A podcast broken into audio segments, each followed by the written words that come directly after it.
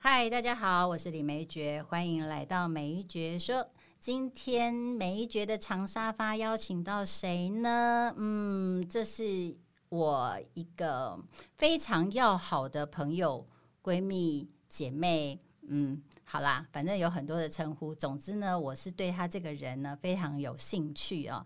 不过我还是要来介绍一下她，免得她说我都没有做功课。第一个呢，他的名字叫做陈静怡，耳东陈，安静的静，然后宜家宜室的宜，有没有很美？便宜的宜就好。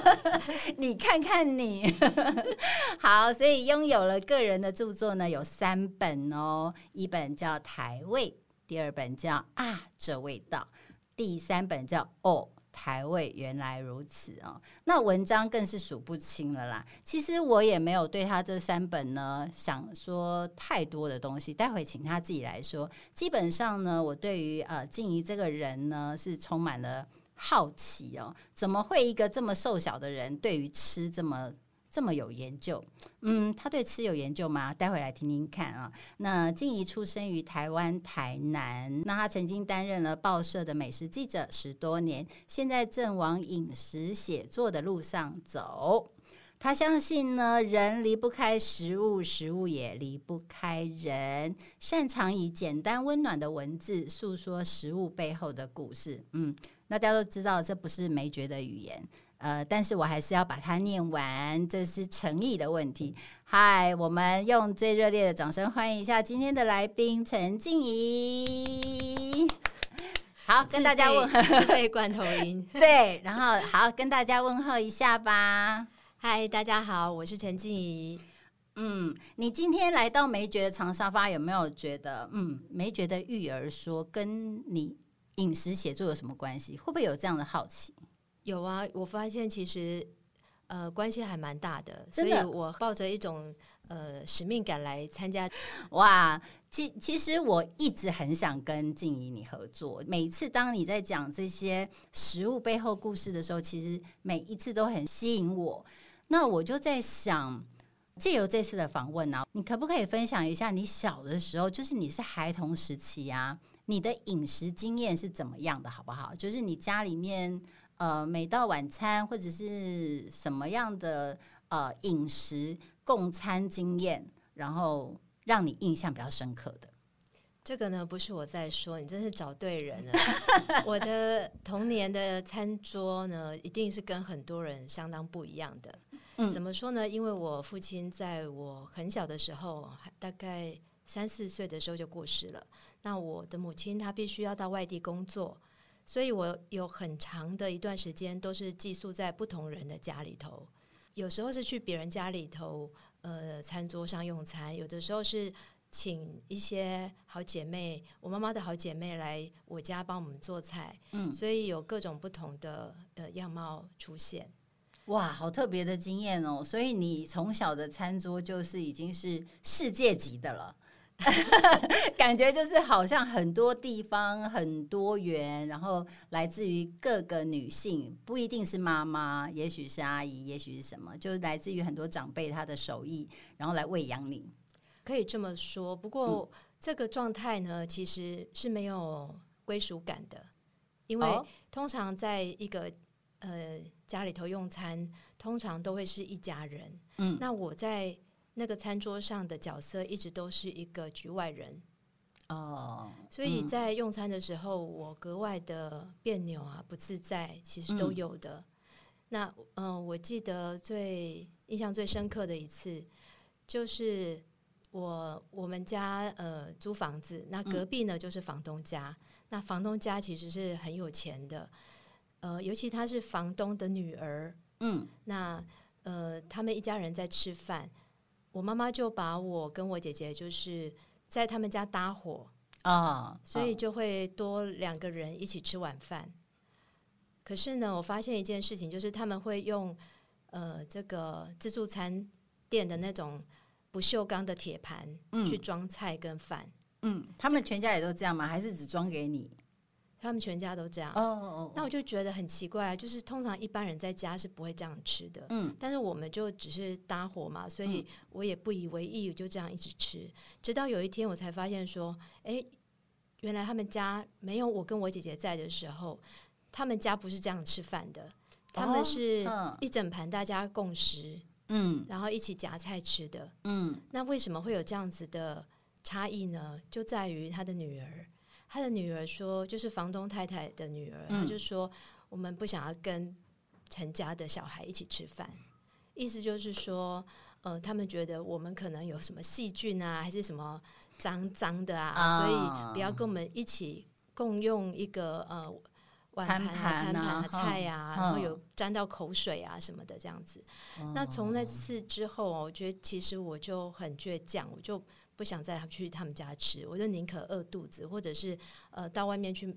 面摊去买面吃，嗯，那我姐就还是会呃乖乖的就去吃啦，因为她没有这样这么大的冲击感，嗯。那后来就是这房东太太也觉得这样子，嗯，不是很方便，他们也就不再让我们在他们家吃饭了，嗯嗯。所以呃那次的印象就是让我嗯就是还蛮深刻的，嗯嗯嗯。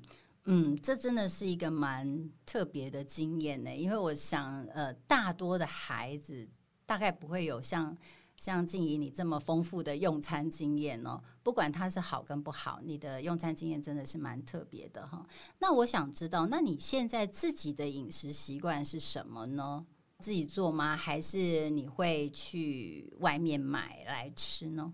都有哎，因为我算是。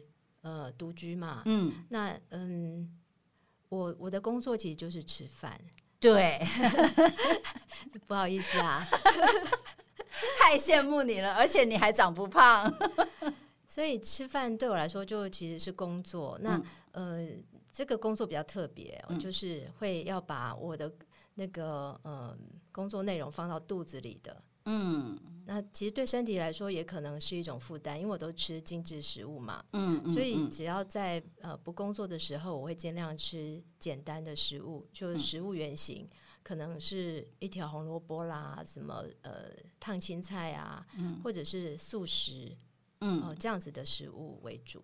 嗯。你这样说完，应该很多人都想捶桌子了。就是吃这么多大餐，然后还说，嗯，好，这对身体是负担。不过这也是事实啦，尤其是我们现在很多健康概念。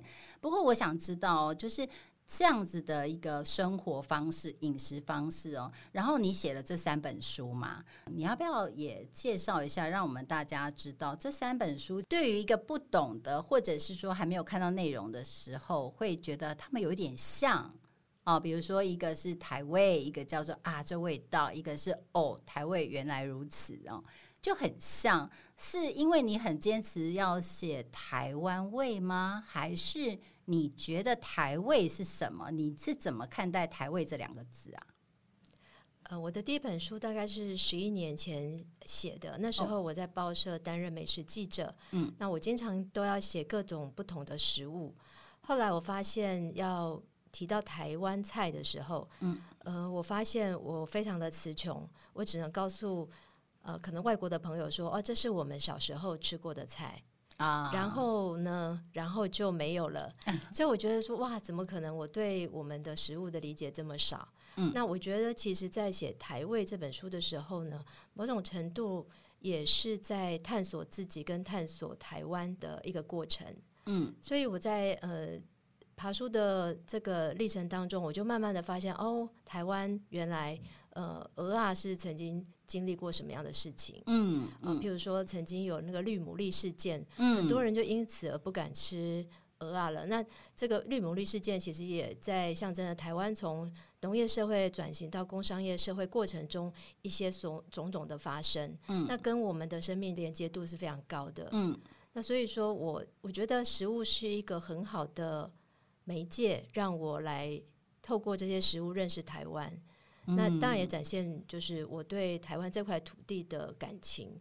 嗯，那我觉得如果我们没有办法理解我们的过去的话，我们是没有力量可以走到未来。所以，那第一本书是我探索台湾的一个方式跟历程。嗯，那呃，第二本书是在我离开报社之后，我到了马来西亚。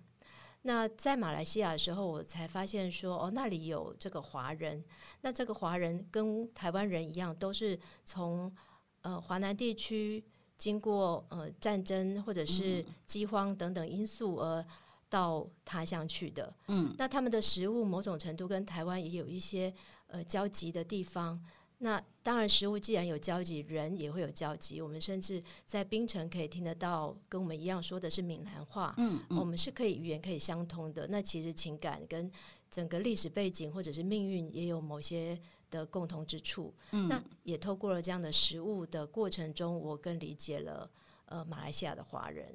嗯，那第三本的哦，台味原来如此，其实是我呃对于台味这本书的一个延伸。怎么说呢？我在找寻台湾台味的过程中，呃，慢慢遇到了瓶颈。我发现说，诶，我好像呃没有办法再探索下去。后来我觉得，既然我们的人是从原乡而来的哦，就是闽南或者是呃广东地区而来的，那么我必须要回到原乡去溯源，去看到源头这些食物到底是怎么发生，跟怎么样的一个呃呈现的状态，那能够更让我看到一个食物比较宽广的、比比较鲜明的、比较完整的原貌。嗯，所以第三本书也算是我的一个呃探索的一个笔记。嗯，刚刚听你这样说啊，然后我就会发现说，为什么你这么吸引我？我每一次跟你聊，我都会发现说，哎，好像跟你跟你谈饮食，不是在谈饮食，你在谈的是那个背后，比如说我们刚刚提到说，哎，你要去原乡去溯源，其实我都在想，为什么你会想要这么做？为什么你会有这样子的一个兴趣呢？或者是动力？因为其实要做这样的笔记真的很不容易，我自己都知道，就是帮包括我们自己啊，比如说呃，我要想要统计一下各国的这个育儿的一些策略啊，哇，那个笔记真的很不容易。那你可以就饮食而已哦，就可以去溯源说，哎，可能它背后经历了什么，然后今天转换成这个味道，或者是转换成这样子的形式。呃，我觉得这个是一个很特别的个性。那你要不要说一下你自己在这种溯源的过程里面，你你去找这些味道，你去呃发现这些，比如说我们刚刚讲闽南地区或者是广东，然后跟台湾有这么多连接，那我们来谈一谈人好了。你在这个溯源的过程，你发现这些地方的人有没有一些共同的经验？然后会产生共同的饮食呢？其实饮食本身就是呃有很多的相同嘛，嗯譬如说鹅阿煎啊，在厦门地区也是有鹅阿煎，或者是整个闽南地区，他们其实都吃鹅阿煎的。嗯，那当然就是会有因为这个呃做法或者是比例上的一些差异。那呃还有就是很明显就是润饼，呃，他们讲薄饼啊，或者是说。呃，存变啊的说法都有，那每个地方都有各自的一个呃标榜的重点是不同的，嗯嗯嗯，所以在呃这个历程中，其实我觉得对我自己最大的收获是我更理解了我大妈。嗯、哦，我大妈是我爸爸的原配嘛，嗯那她本身是厦门人。那我在这个写书写的过程中，其实我就从他口中理解到了厦门的饮食方式，还有就是因为他呃已经九十多岁了，嗯所以他理解的是呃七八十年前的厦门，嗯那那其实是非常珍贵的史料。嗯那所以我觉得我很多时候跟他没有话题说的时候，我跟他的这个对话都是用食物来作为一个引子。那在这个过程中，我觉得。嗯，有会慢慢的看到更多不同的东西，不管是呃对于食物本身的理解，或者是对它的理解，都是。嗯嗯嗯。刚刚听到一个让我觉得很有帮助的，就是当你觉得跟妈妈、跟大妈的对话开始不知道要讲什么的时候，你就开始跟他聊食物。那我们很多家长啊，可以跟孩子聊食物吗？可以啊。可但是孩子的经验可能不多诶。如果你跟一个呃四五岁的小孩，或者是七八岁的小孩，小学、中学，如果有人要找你聊食物的话，你会怎么聊啊？这个有没有难到你？比较难一点，但是我觉得可以聊食物的原因是，食物是呃大家都可以碰触到的一个媒介，所以它是很好入门的一个话题。嗯，我举个例子来说哦，就是我前一阵子采访了一个名厨，他的爸爸是茶餐厅的厨师，所以你我们去过香港都知道，香港的那个茶餐厅工时是非常长的。他爸爸可能回到家都晚上十一点、十二点了，那他通常都已经睡了，所以他们能够交集的时间很少。嗯，但是他知道，就是说他爸爸有时候会做一个呃腐皮牛肉。腐竹牛肉，嗯，哦，放在冰箱里，然后他下课的时候就可以把它热来吃。嗯，他们就是用这种方法在连接他们的感情。那如果说他隔天是可以不用上学的日子，他爸爸就跟他有一个很好的默契。他爸爸会在店里头先炒一个呃炒牛河，嗯，呃牛肉河粉，然后带回家。带回家之后，可能已经晚上一点了，但是他就会等爸爸回来，然后两个人一起吃这个食物。嗯，然后。因为这个经验让他觉得说哇，可以做这么好吃的食物是一件呃很棒的事情。也后来他就也当了厨师，所以我觉得嗯，有时候我们跟孩子的接触，如果时间不是那么长的话，食物也是一个很好传递情感的方式。嗯，你这样讲，我就想到，也许我们的家长也可以试着做一点自己的小点，然后放在冰箱让小朋友吃，因为。呃，刚刚你提到这个，我就想到我以前的经验了。我在念高中的时候，因为我是念夜校，所以呢，我呃晚餐不会在家里吃，我都是下了班之后直接就去上课了。然后我回来的时候是十点多了，很准时的，桌上会有一碗那个清汤冬粉啊，然后很简单，就是有一点点青菜啦，然后撒一点麻油，加一个蛋。然后就一晚在那边，好像就是有人在等我，因为我们家也是单亲，就是我爸爸带我们三个姐弟长大嘛，所以他也很忙。那忙着什么？忙着赚钱，因为我们的生活并不是很富裕。不过我每一次就是念在那一碗呃很暖和的这个冬粉汤，其实我都会有感觉到爸爸对我的爱。对，所以在你的经验里面呢，你觉得家长可以有哪一些比较简单的？因为你看过的食物实在太多了，那有没有哪一些东西是很适合我们在家里面做的？我觉得我们可以去做自己爸爸妈妈做过的菜，然后把这个食物再做给自己的小孩吃。这件事情我觉得是有意义的。嗯嗯，比如说像我现在就在煮冬粉给我女儿吃。然后就告诉他，这是外公在妈妈下课的时候会煮给我吃的，所以呢，那现在我煮给你吃也是代表一种爱，就类似像这样。对啊，这个就是一种传家宝了。嗯嗯嗯嗯，而不是金银财宝，因为金银财宝总会有用完的一天。嗯嗯，所以在这个饮食写作，其实我一开始跟这个静怡在联络的时候，我就说，哎，那你是一个呃，对于食物有高度兴趣的人。然后呢，静怡你就反驳我，不是我，我对饮食没有很大的兴趣，我是对于饮食写作有兴趣。那你可不可以聊一聊饮食写作跟饮食有什么不一样啊？我是对食物没有那么强烈的兴趣，但是我是对饮食写作有兴趣。那食物跟饮食写作的差别是什么呢？嗯，就是有一些人他是对食物本身有比较强烈的欲望，就是很很喜欢吃，对，很。吃可以吃很多，嗯，或者是很多样，然后就是会尝一口，很喜欢去尝那个味道，就是可能他本身食量大，那就是先天的条件嘛，哈。然后其次就是他爱吃，他可能可以为了一个食物，早上五点半的时候去，呃，跑到很远的地方去喝一碗豆浆啊，嗯，这个对我来说我是没有这么强烈的一个企图心，除非那个是我的工作，我才会这么做。但我也曾经是为了我要去找一个沙茶，我跑到。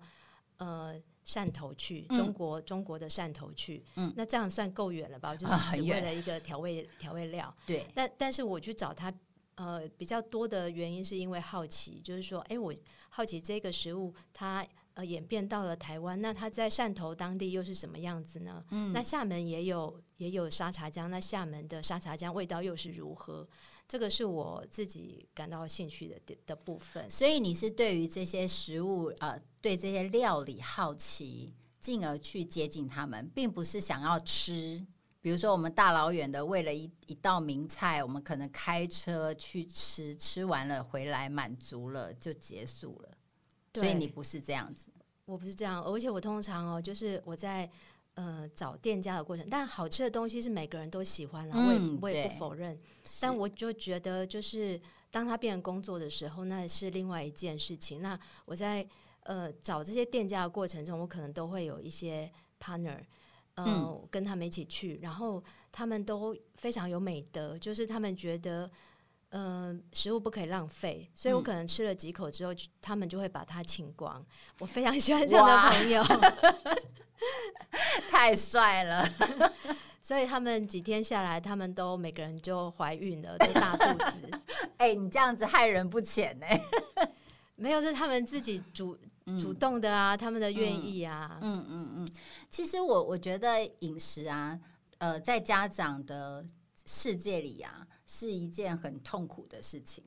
那为什么呢？因为永远都觉得孩子吃不够、吃不饱、吃不营养、吃不均衡等等很多的问题。像我自己教书教这么多年，到现在那个呃育儿困扰第一名，还是因为孩子不吃饭。嗯，就是你会觉得饮食好像应该是。人之本能吧，你饿了就会吃嘛，对不对？然后你吃饱了就不吃嘛。但是我觉得，呃，家长们对于吃这件事情其实是很焦灼的。那我想要知道，就是说你在饮食，就是在这样探索的过程，有没有一些比较有趣的故事？那如果说，呃，我们在小朋友的饮食，其实小朋友的饮食非常简单，没有什么。美食不美食，没有精致不精致，它就是家常。但是我们要怎么样引起小朋友对于饮食的兴趣，或者是你有没有什么样的一些小故事，可以让我们家长可以参考一下，告诉他说：“哎，吃这个东西会怎么样？”比如说以前说吃红萝卜眼睛会很好嘛，嗯，以前啦，对。但是现在小朋友都会说要吃叶黄素，不是吃红萝卜。你看我们小朋友都很进步，对不对？对。小朋友都很精哦，太聪明了。所以有没有一些你觉得很有趣的故事，跟我们分享一两个？就是你在探索这道料理的故事背后，你是说？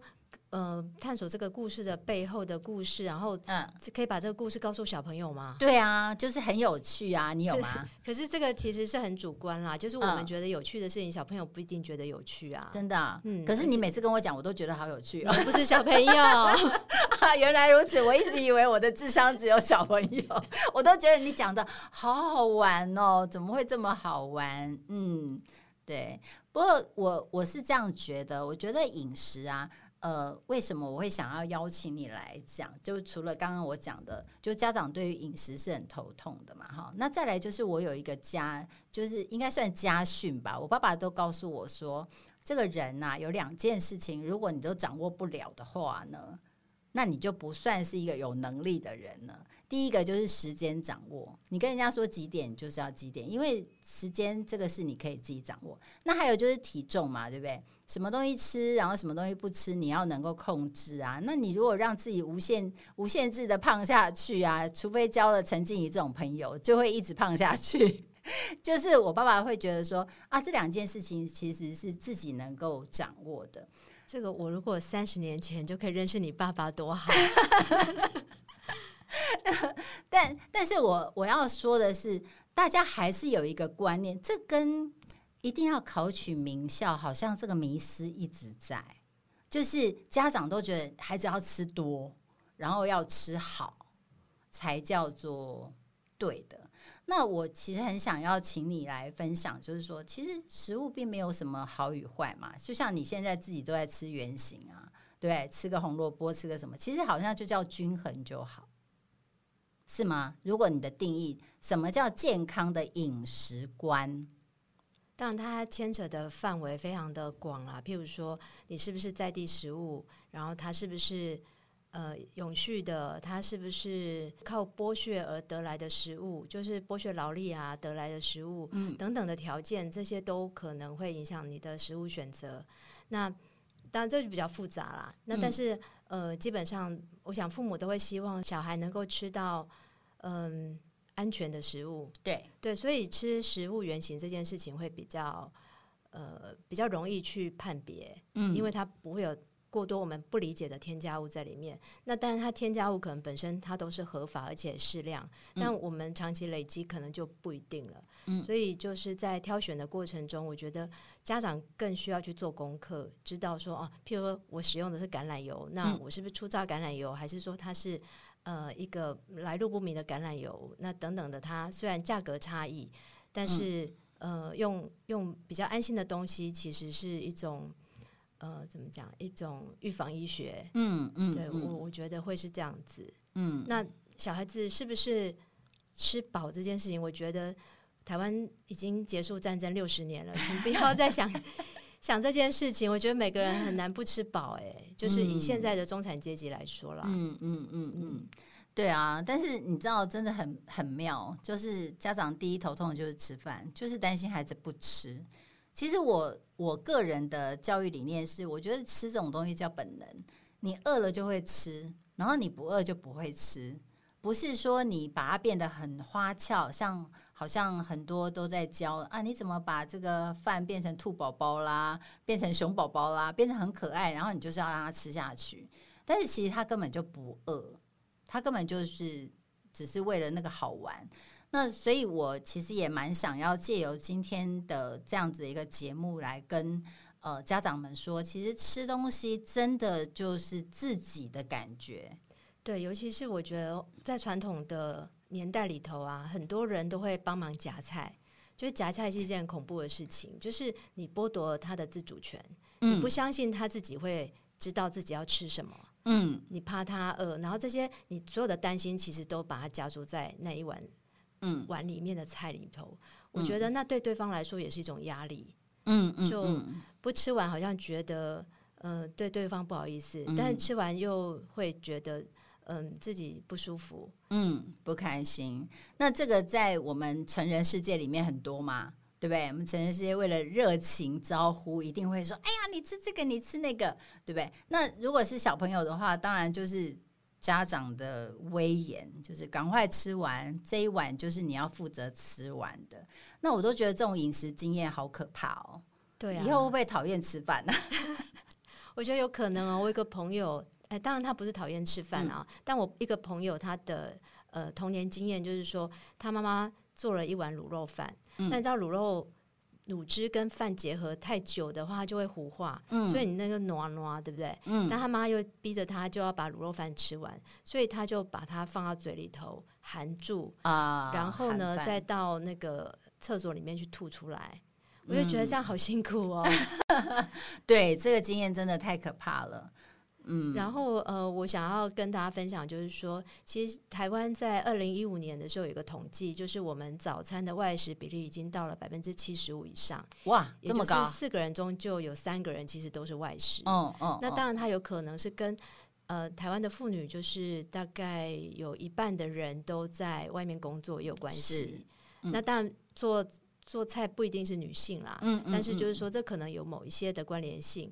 但我发现说，台湾其实连早餐我们都外食，嗯午餐当然有很多都是便当嘛，嗯或者是外食。那晚餐呢，很多人又是不在家，呃，因为参加那个活动啊，什么要嗯考试啊，干嘛的，大家都不在家，所以餐桌这个场域里头其实是空的。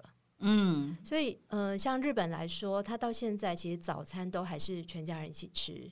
哦我觉得如果说有机会的话，这三餐里面真的要选一餐，可能只有早餐是大家都有机会聚在一起。嗯嗯，所以嗯如果有可能的话，是不是我们可以自己做早餐？那嗯早餐的部分呢，我觉得可以尽量让孩子去。多做选择，就像呃，刚刚梅觉你提到的，就是你妈妈、你爸爸会给你一碗这个冬粉，对，但是呃，假设我们是不是把它可以拆解哦、嗯譬如说呃，你给他牛奶，给他麦片，嗯然后给他水果，嗯那到底你要吃什么水果？嗯你要不要吃水果？你要什么麦片？你麦片要加多少？你要不要牛奶？你牛奶要不要盖过麦片？嗯这些全部都是选择，嗯让他从小可以去练习做决定。嗯那这个选择已经都开始启动之后，他在未来他要选择他是不是要当一个工程师，还是他要念大学要念中文系，这些全部都会让他变得更容易，而不会呃无法做决定。嗯嗯嗯。所以我觉得这个事情是可以从小开始训练。那像中式的吃法，就可能给你一碗面，他已经配好了，你有你有什么蔬菜，有蛋，有面，就是把它吃光，肉对，就是把它吃光而已。对。所以我觉得这些都是可以在餐桌上去进行的。嗯，那在餐桌上这个场域里头，如果我们一家人没有聚在一起的机会，这可能。半个小时都没有的话，其实家庭的关系，我觉得会变得更不容易凝聚。嗯嗯，因为如果说呃，不是说其他机会就其他时候就没有办法对话，只是那个对话就变得很刻意。对，我可不可以跟你谈一下？那就觉得很恐怖。但是在餐桌上就会变得很轻松，很很自然。嗯嗯，这是我的感觉。哇，真的很棒哦！其实我觉得家长他需要的就是这样子的一些。呃，小小的分享，因为我猜吃饭是一个非常平常的事情，所以家长都会觉得说这种问题如果问别人的话，就有点丢脸。你看我连吃饭都搞不定啊，除非就问一下一些教学专家，说我怎么让孩子吃的多。可是我觉得刚刚静怡你的提醒真的很重要，就是我们三餐最起码要找个一餐来做家庭共处的一个。呃，环节重点也许不是在吃什么均不均衡这个问题。其实刚刚已经提到了，我觉得水果很健康，燕麦麦片很健康，鲜奶很健康。但至于他要加什么，他自己去加，然后吃多吃少自己决定，因为他的胃他自己知道。可是，在这个过程里面，大家都有选择性的，可是都是相处在同一张餐桌上。我觉得我们现在餐桌有的时候都会变成工作桌了。就是可能小朋友写功课啊，拿出来写一写，然后家长可能要做点什么，就在餐桌上做，因为他的桌面还蛮大的，所以他已经不再只是吃饭。那我小的时候，其实餐桌就是餐桌，他不会拿来做任何事情的。那书桌是书桌嘛，所以我们不会拿饭到书桌上吃啊。那可是现在有太多的家长或者是太多的孩子，其实他们是在餐桌上写作业的。嗯，我觉得你刚刚的提醒非常棒。也许我们可以让餐桌回归为餐桌，好好的在上面吃一餐饭，好好的去感受一下食物。我觉得这个也可能可以提醒小朋友对于食物的一个尊敬吧。因为现在小孩吃饭都是囫囵吞枣哦，那不然就是看着电视啊、手机吃。对，其实它是食之无味的。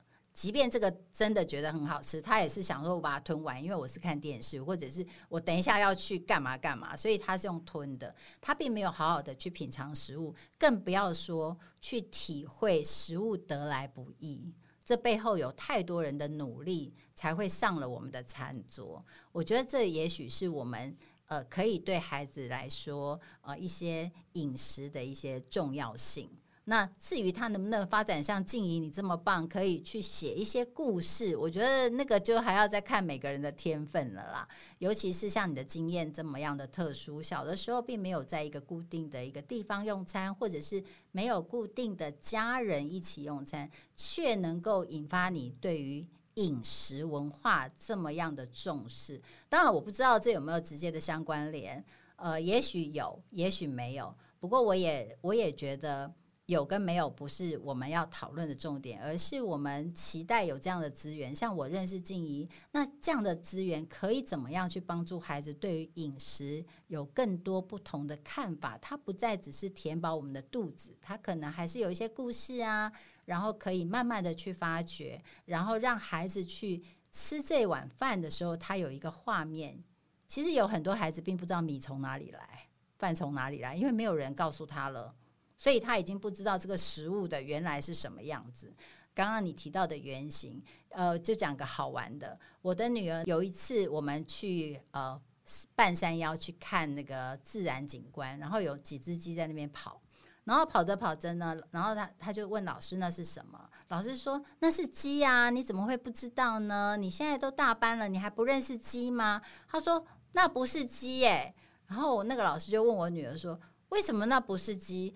然后我女儿就说：一鸡不会动，二鸡没有毛，因为他就是看到奶奶拜拜的时候，奶奶拜拜不是整只鸡吗？然后奶奶就会跟他说：“来，这是鸡哦，这是鸡。”所以他从小 baby 的时候就一直认为那是鸡。有一天他看到会跑的，他就说：“那不是鸡啊，鸡不是长这样的。”所以其实有很多的孩子他并不知道食物原来的样子是什么。